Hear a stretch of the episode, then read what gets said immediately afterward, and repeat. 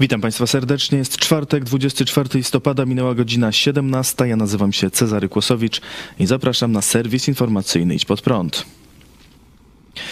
Niemal cała Ukraina bez prądu po rosyjskich atakach rakietowych. Prezydent Zełenski apeluje o pomoc w obronie powietrznej oraz odebranie Rosji prawa weta w ONZ.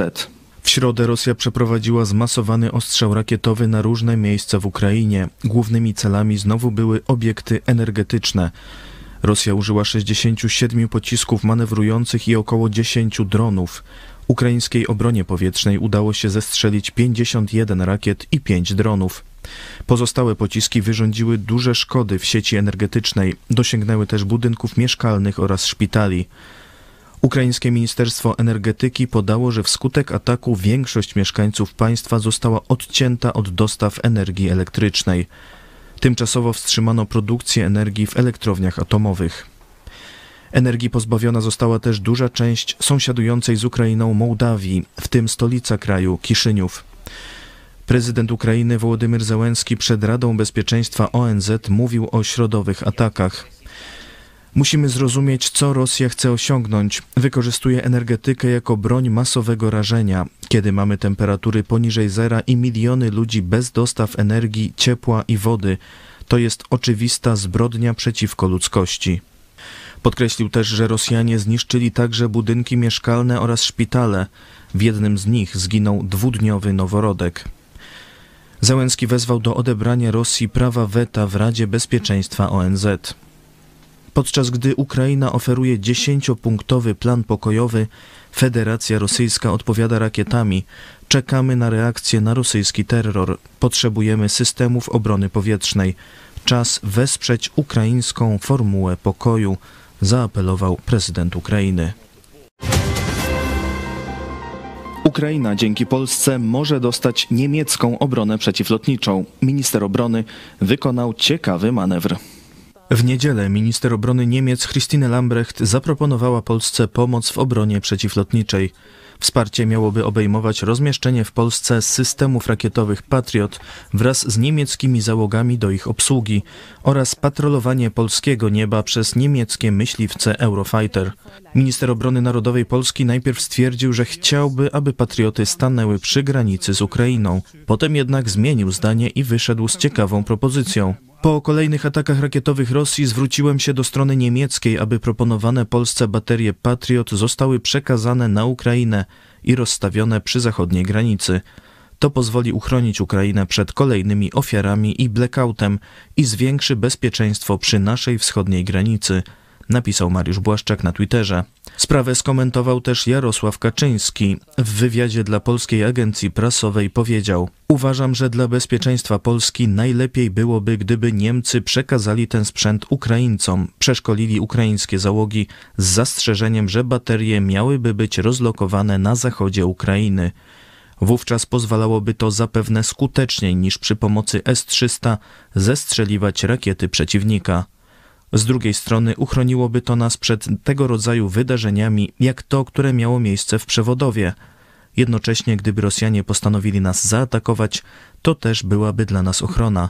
Takie rozwiązanie uznałbym za optymalne i pokazujące, że Niemcy dokonują rzeczywistej zmiany postawy, a nie pewnego aktu o charakterze propagandowym. O polskiej propozycji przychylnie wypowiedział się rzecznik ukraińskich sił powietrznych Jurij Ignat. Możliwe jest rozmieszczenie systemów Patriot również na zachodnich terenach Ukrainy. Pytanie tutaj jest do naszych partnerów. Jakie kroki są gotowi podjąć, aby chronić zarówno granicę ukraińską, terytorium Ukrainy, jak i Europę, powiedział Jurij Ignat. Jak znam niemiaszków, to tak samo będzie jak z chałbicami. Chałbice dali, ale części zamiennych zapomnieli. Także ja bym im nie wierzył, ale dobry gest ze strony władzy pisowskiej. Izrael zmienia zdanie. Chce dostarczyć broń Ukrainie. Wszystko w reakcji na współpracę Rosji z Iranem. Irańskie drony bojowe będą montowane w Moskwie. Ponadto Iran ma dostarczyć Rosji rakiety balistyczne. Do takich informacji dotarł amerykański wywiad. Na doniesienia reaguje Izrael, który jest pod ciągłym zagrożeniem ze strony islamskiego Iranu, ale jednocześnie utrzymuje współpracę z Rosją. Jeśli Iran będzie dostarczał Rosji rakiety balistyczne, ukraińska armia może otrzymać od nas precyzyjne pociski balistyczne, powiedział przewodniczący Rady Bezpieczeństwa Narodowego Izraela Eyal Hulata na forum w Bahrajnie. Jest to duża zmiana postawy Izraela. Jeszcze w październiku premier tego kraju, Jair Lapid, mówił, że Izrael nie dostarczy Ukrainie broni, a tylko pomoc humanitarną. Na tę zmianę już zareagowała Ukraina.